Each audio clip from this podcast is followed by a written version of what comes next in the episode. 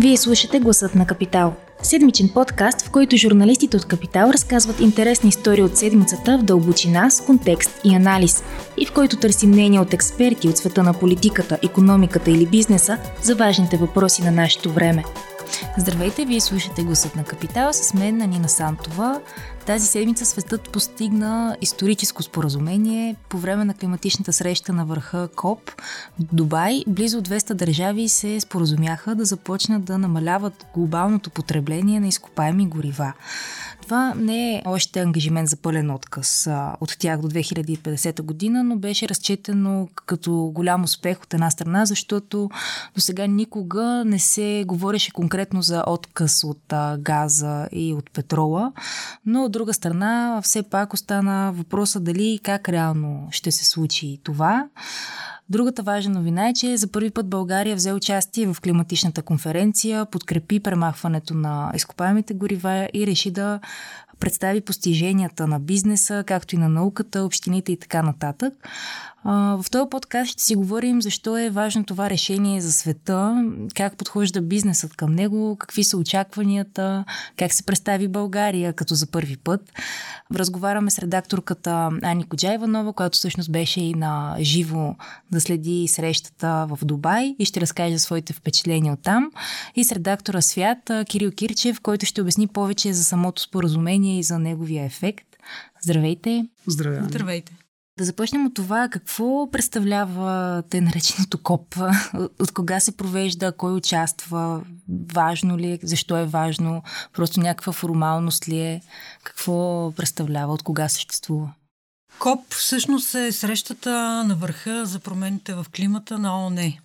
двадесет и осмо издание тази година, т.е. тази среща датира от преди вече повече от двадесет и осем години реално, защото има и някакви паузи в провеждането ѝ. Тоест ние от повече от тридесет години света мисли как да, как да противодейства на климатичните промени. А, важно е, защото а, срещата е на ООН и това означава, че когато нещо се договори там, държавите имат а, правно задължение да, го, да спазват тези договорки. И това гарантира, че че целият свят ще се движи в посоката, която е решено, а не просто да поемаш някакво празно обещание и да не правиш нищо. Mm-hmm. Много интересно, че за първи път България все пак взе участие. Какво този път ни накара да се включим в това нещо? Да сме съучастници в промяна? Ами, честно казано, по-интересният въпрос е защо не сме се включили да. до сега. Да. Това е някаква, не знам, може би типична българска пасивност. Вероятно сме залагали на европейската позиция, от а, когато сме били член на да, всъщност, две хиляди и седма година. Самите преговори Европейската комисия ги води от името на целия Европейски съюз, т.е. отделните държави изпращат само а, технически експерти, които да, да следят за подробностите. Но отделно в последните години тези конференции се превръщат така в малко по, по-големи и динамични събития, т.е. има нещо като експо част, където Uh, всяка държава или дори отделни компании могат да покажат някакви постижения и ето там ние участвахме за първи път.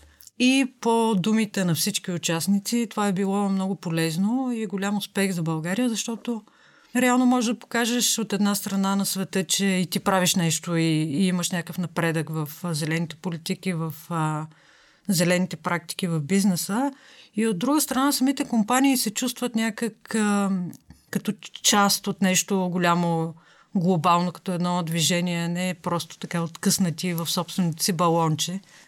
И това, това е важно за самочувствието и за, за бъдещите планове на компаниите. В какво се изразява участието на дадена държава?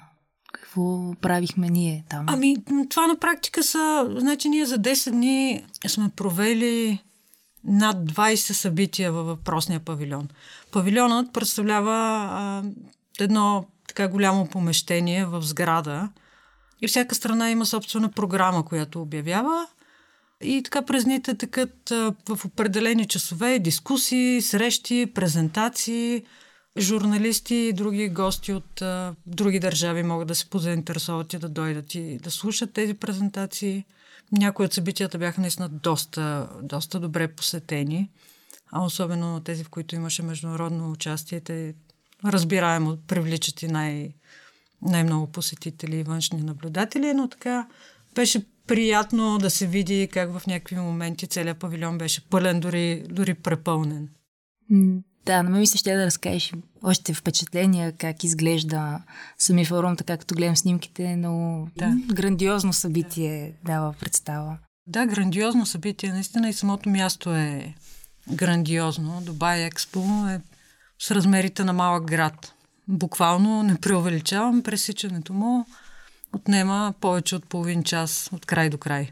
Това е място, което е построено съвсем наскоро, за Експо двайсет двайсет, мисля.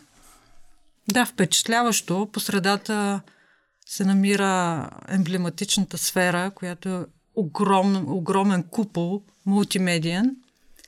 Вечер там се прожектираха с три Д мапинг и музика, така много успокояващи мултимедийни спектакли. Общо взето делегатите се събираха отдолу да, да релаксират и да разпуснат след тежкия ден.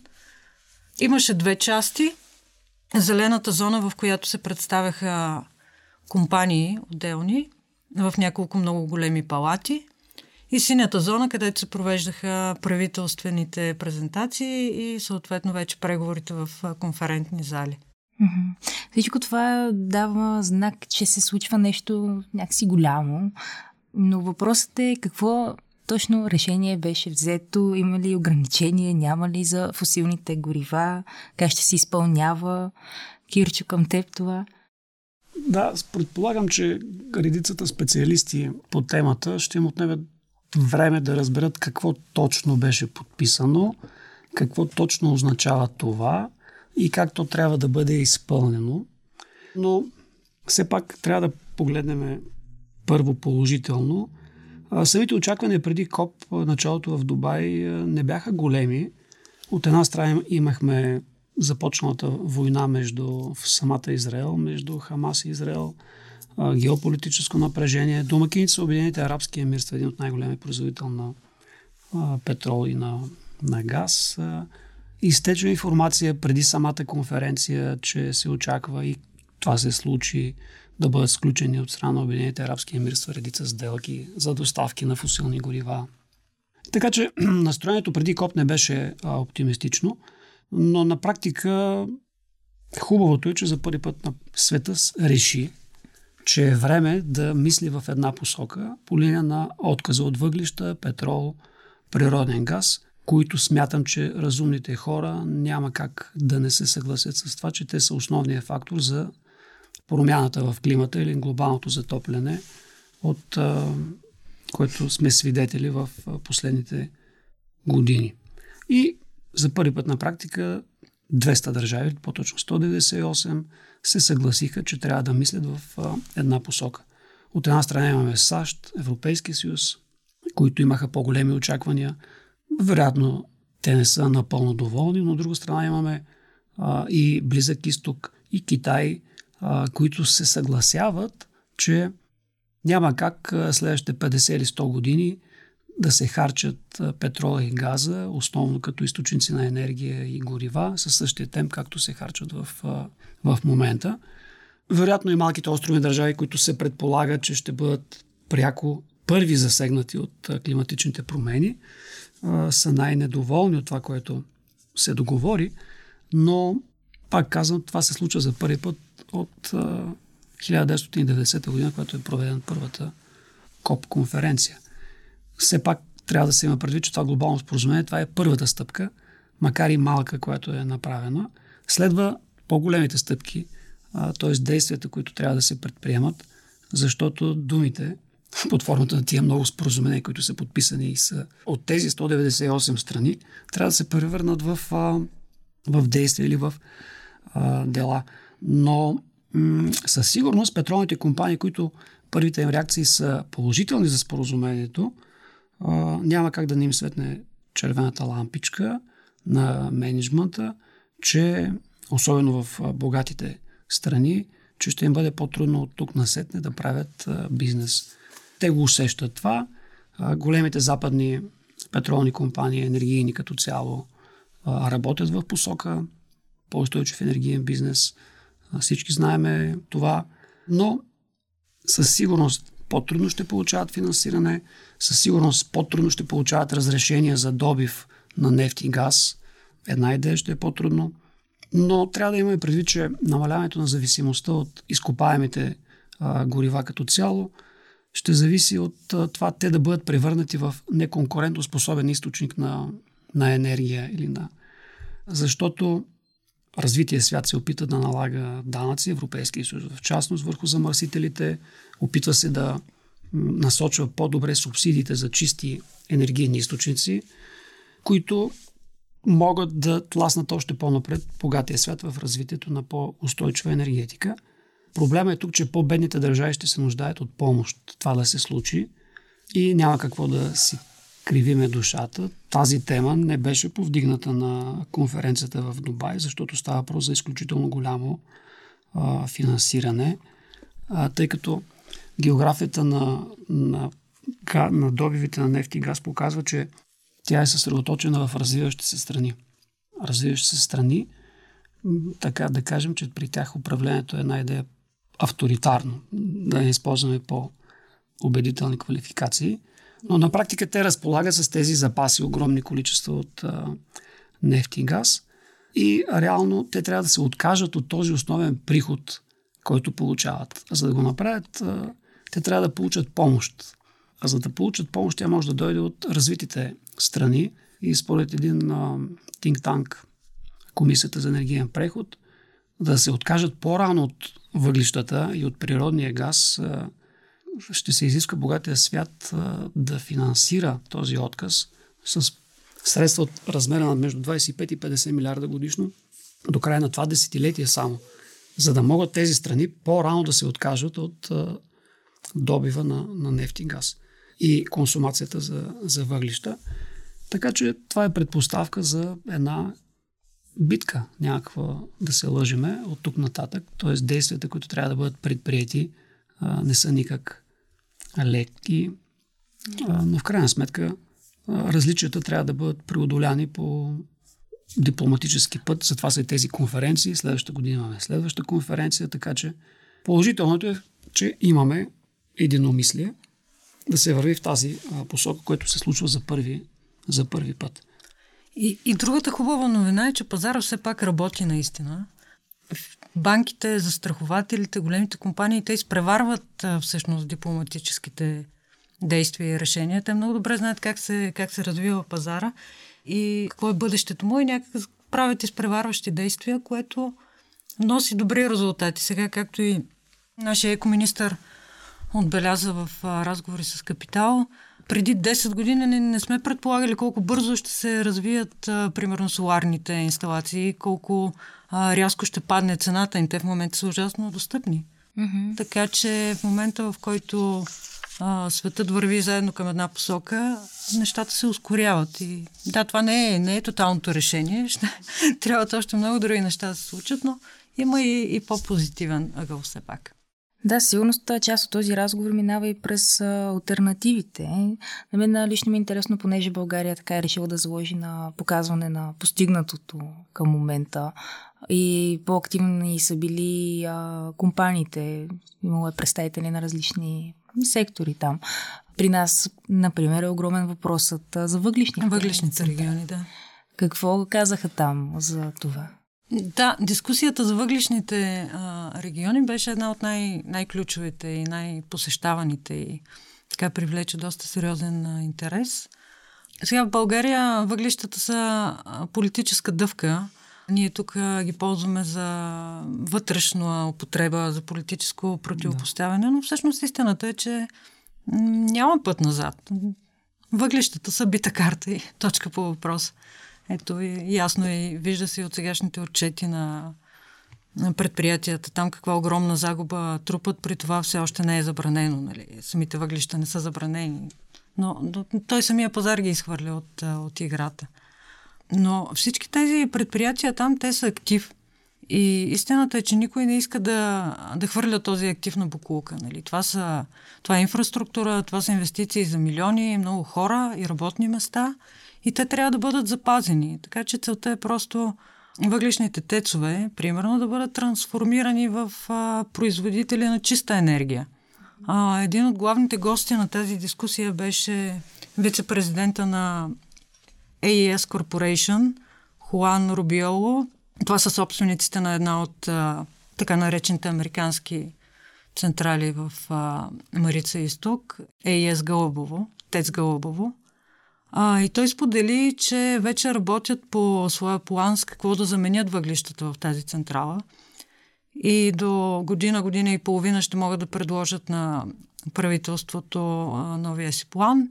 Единият вариант е да преминат на биомаса, а, другия е пелети от а, отпадъци, буквално компресирани отпадъци, което е един вид кръгова икономика. И третия вариант е така модерно-технологичен, разтопена сол, която се използва за съхранение на енергия, акумулиране през деня и отдаване вечер. На практика това е една голяма батерия. Доста интересна технология. Така че, да, ето, в смисъл има начин. Не, не е нужно това предприятие да бъде затворено и хората освободени. Просто ще бъде трансформирано в нещо по, по-добро и по-полезно. И можем да направим в този ред на мисли разказа на Ани, сравнение между инициативността на частната компания и, а, грубо казано, съпротивата, съпротивата да, в а, държавната компания, mm-hmm. който показва, че частният капитал, който все пак се стреми да направи печалба, винаги ще предложи варианти това да се случи. Докато държавата, която се храни от данъците на данъкоплатците, а, не може да вземе кардиналното решение да каже да, този наш актив държавен смятаме, че няма да ни е нужен поради очевадни причини а, и да вземе окончателно решение. Защото всички тия неща, които ги предлагат американската компания, дали няма възможност да предложи и българската държава за развитието на българските държавни енергийни мощности въглищни. Възможно е, но е въпрос на икономическо, а не толкова на популистко-политическо решение. В страната от доста време има и политическа криза и правителства се сменят през половин година. Това въобще не помага за, за взимането на подобни устойчиви решения, което е голям проблем. А като си говорим за противопоставяне, как а, самото решение се прие от а, по-замърсяващите, от а, Саудитска Арабия, от Китай, които разчитат в голяма степен на това, което се предприеме да се забрани. И от а, еколозите също така е интересно. Няколко дни преди самото споразумение да бъде постигнато, беше ясно, а, че Саудитска Арабия е основният двигател на съпротивата, като лидер на ОПЕК и ОПЕК плюс основните производители и износители на петрол в а, света. Тук включваме Иран, включваме Русия, като съпротива. Но самият факт, че все пак те са, са, са съгласили да подпишат а, това споразумение, показва, че посоката на мислене е важна. А, голямата разлика между енергийния бизнес, да го наречем като цяло в света, че САЩ и Европейския съюз, основните компании са частни. Както Яни даде примера с ей и ес, там се мисли как да бъде защитен интереса на инвеститора, т.е. акционера в тази компания и тя да продължи да бъде успешна. След като не можем да продължаваме да печелим толкова много от въглища и петрол, макар че в краткосрочен план А, вероятно това ще продължи. Да не оставаме с впечатление, че от първи януари ситуацията кардинално ще се промени. Но тук говорим за споразумение с Хоризонт две хиляди и петдесета година и всяка година от тук насетне ще имаме отново, отново конференция климатична, на която нещата ще се изчистват и действията ще бъдат по-кардинални. Та тези западни компании, защитавайки интереса на инвеститорите в тях, те се стремят да продължават да бъдат печеливши. И са стигнали до извода, че трябва да се инвестира в ВИ. И започват да го правят, макар и с малки стъпки. Но виждаме, че това се случва. Докато в, както казах по-рано, развиващи се страни, които държат основните производствени мощности за находища за нефт и газ, решенията трябва да дойдат от правителствата. Там собствеността е държавна. Целият Близък изток, целият Китай, собствеността на тези енергийни гиганти е реално държавна. Което означава, че ще се повторя. Те трябва да се лишат от основен приход, който обаче трябва да бъде заместен. Дойде от нали? Самата Саудитска Арабия с Мохамед бин Салман, който е престолонаследника, реален управител и ръководител на страната, нали? Тя предприема стъпки към намаляване зависимостта си от а, нефта и газа. Той е напълно наясно, че това ще се случи. Не случайно изграждат огромен град Неон, ако не се лъжа, в Саудитска Арабия, който да бъде еталон за, нали, енергийно чисто потребление. Чисто потребление. А, така че случват се нещата и въпросът е скоростта. Скоростта, с която ще се случат. Сега, ако конкретно говорим за тази и следващата година, данните на Global Carbon Project показват, че тази година емисиите ще бъдат увеличени. Това са фактите. С мъничко все пак. Да, с мъничко. Нали? Малко, над, малко над процент, но, нали, тренда все още е, да, нали, нагоре. И кои са най- държавите с най-голямо нарастване? Индия и Китай. И те казват, нали, че мислят в тази посока, но продължават, тъй като самата икономика има нужда от тази енергия. Защото теза, тяхната теза е, че след като развития свят е цапал столетия наред, за да стигна до това си развитие, защо не вземе да плати едно обезщетение за цапането, което е направил, за да стигне до това състояние? Разбира се, западният свят не желая да плати за тези нанесени щети, да, на климата за времето в исторически план, но със сигурност трябва да плати от тук нататък. В противен случай ще станат по-трудни нещата, но самия факт, че има такова споразумение, а освен това, което се договориха за горивата, фосилните горива, е важно да се има предвид, че те се договориха да, ако не бъркам, да отруят производството на ВИ, енергия от ВИ, да, да, което е... М- макар и не като задължително, задължително, да, ангажимент, но така пожелателна... Пак е, пак е важно нещо, както има решение да се рязко увеличи енергийната ефективност. Така че това нещо, ако започне да се изпълнява, логиката подсказва, че консумацията на фосилни горива, тренда ще се обърне. Разбира се, той започва да се променя в а, Запад, Европейския съюз и Съединените щати, където а, аз казах, страните, които цапат повече, а, изхвърлят повече емисии, но на практика САЩ и ЕС емисиите намаляват. Mm-hmm. Те е хубаво. Добре, аз си го представям така, че всяка година може би трябва да има някакво надграждане на поставените цели, да се направи равносметка. Какво може да очакваме при следващите? О, разбира се. А, хубавото на КОП всъщност е, че това не е едно събитие.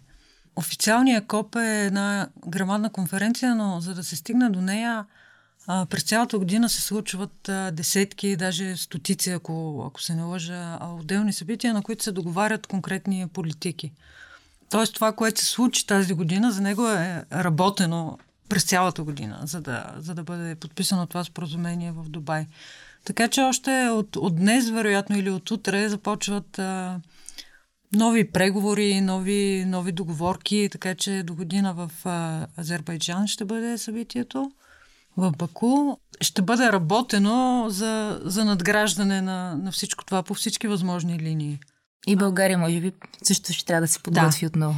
Поне за момента настоящото правителство вижда ползи от а, участието на България на климатичната конференция и със сигурност би искало да участва и до година, ако все още има правителство или поне това правителство до година. Тук е един малко по-сложен и пепърлив въпрос, но да, всъщност а, а, екоминистъра Юлиан Попов а, със сигурност подели, че би искал да се представим дори още по-мащабно, не само с бизнес постижения, но и самите институции да бъдат по-активно представени, университети, научни постижения. Всъщност на нас малко ни липсва самочувствие, но имаме какво да кажем и да, и да покажем. Да. Винаги е добре да си на такъв форум, според мен, защото решенията се вземат на него. Сега трудно е да си мислиме, че Европейския съюз като такъв може да наложи глобално решение. Нали? Виждаме, че не се получава. Европейския съюз опита да въведе въглероден данък, трудно се преглъща от а, трети страни. Евентуално ще има контраданък, въведен от тях, mm. а, за европейския бизнес. Така че на този форум, където се събират двеста държави, шанса да се постигне някакво споразумение позитивно е много по-голям, отколкото ние се договориме а, в Юго-Източна Европа да направим това или в а, Европейския съюз да направим това. Нали? Затова е силата на такъв тип конференции, че се събират всички, както каза Ани в началото на разговора, подписайки се под а, всяко едно споразумение, ти поемаш ангажимент а, това нещо да го изпълняваш. Понеже си член все пак на, на ООН. Ако вече не смяташ да го изпълняваш ефективно да подписваш споразумение, това вече е тема на друг разговор. Да, важно е, за да няма движение на две скорости. И без, и без споразумение Европа, САЩ и а, другите по-развити икономики могат да да правят постъпки към, към по-чиста икономика, но ако другата половина от света не прави нищо и продължава да копае и да гори изкопаеми горива, ефекта ще бъде, айде ако не никакъв, поне два пъти по, по-малък. Да не говорим за икономическия ефект. Нали, развития свят инвестира доста средства в, в скъпи и нови технологии, докато останалата част от света... Самите споразумения ще дадат и модели за бъдещо финансиране на, в енергетиката, след като и изискване, които се поставят от страна на инвеститорите към енергийните компании, по какъв начин да бъдат финансирани и дали се служава да се продължи да се инвестира в фусилни горива със същата скорост. И ще стимулира в развиващите страни държавите да предприемат мерки, свързани с... Все пак става въпрос и за здраве на хората, нали? Ние си говорим да, за бизнес и геополитика, но някакси странно остава на страна темата с а, условията на работа в а, развиващи се страни в а, сферата на, на енергетиката. И, и не само сферата на енергетиката, едно от най-така впечатляващите неща, които може да преживее човек на, на тази конференция, да чуе наистина как най-засегнатите нации говорят за проблемите си. Примерно малките африкански държави, островни държави. Това са хора, които буквално вече живота им е застрашен. Нали? Ако, ако Световният океан се покачи с няколко сантиметра, те ще бъдат заляти. Те буквално, буквално се борят за оцеляването си и това много личи, много емоционално е всичко, когато те говорят, така настръхваш. И а, самия Персийски залив на практика е засегнат от климатичните промени, но доколкото те се управляват недемократично, този разговор става на, на заден план. Докато, примерно, малката островна държава Тувалу, което се смята, че ще бъде най- от първите засегнати, подписа съвсем наскоро споразумение с Австралия за първите в света издаване на климатични визи, което означава, че ако се случи така, че този, тази островна държава да изчезне, австралийци ще бъдат ангажирани да им предоставят на населението на Тувалу климатична виза, се преместят да живеят там. Да. Ами, много ще се радвам след една година, примерно, когато е следващия форум, да, да проследим и наистина някакви конкретни действия, да видим дали ще има изпълнение. А, много ви благодаря за отделеното време днес и за хубавия разговор. И ние благодарим. Чао, чао. Ако този епизод ви е харесал и искате да слушате новите епизоди веднага щом излязат, абонирайте се за Гласът на Капитал в Apple Podcasts, Google Podcasts или Spotify. Обратна връзка може да ни изпращате на podcasts at capital dot b g или в познатите ви профили на Капитал във Facebook и Twitter. Музиката, която чувате в този подкаст, е написана от композитора Петра Донтаков специално за Капитал, а епизодът монтира Тихомир Колев.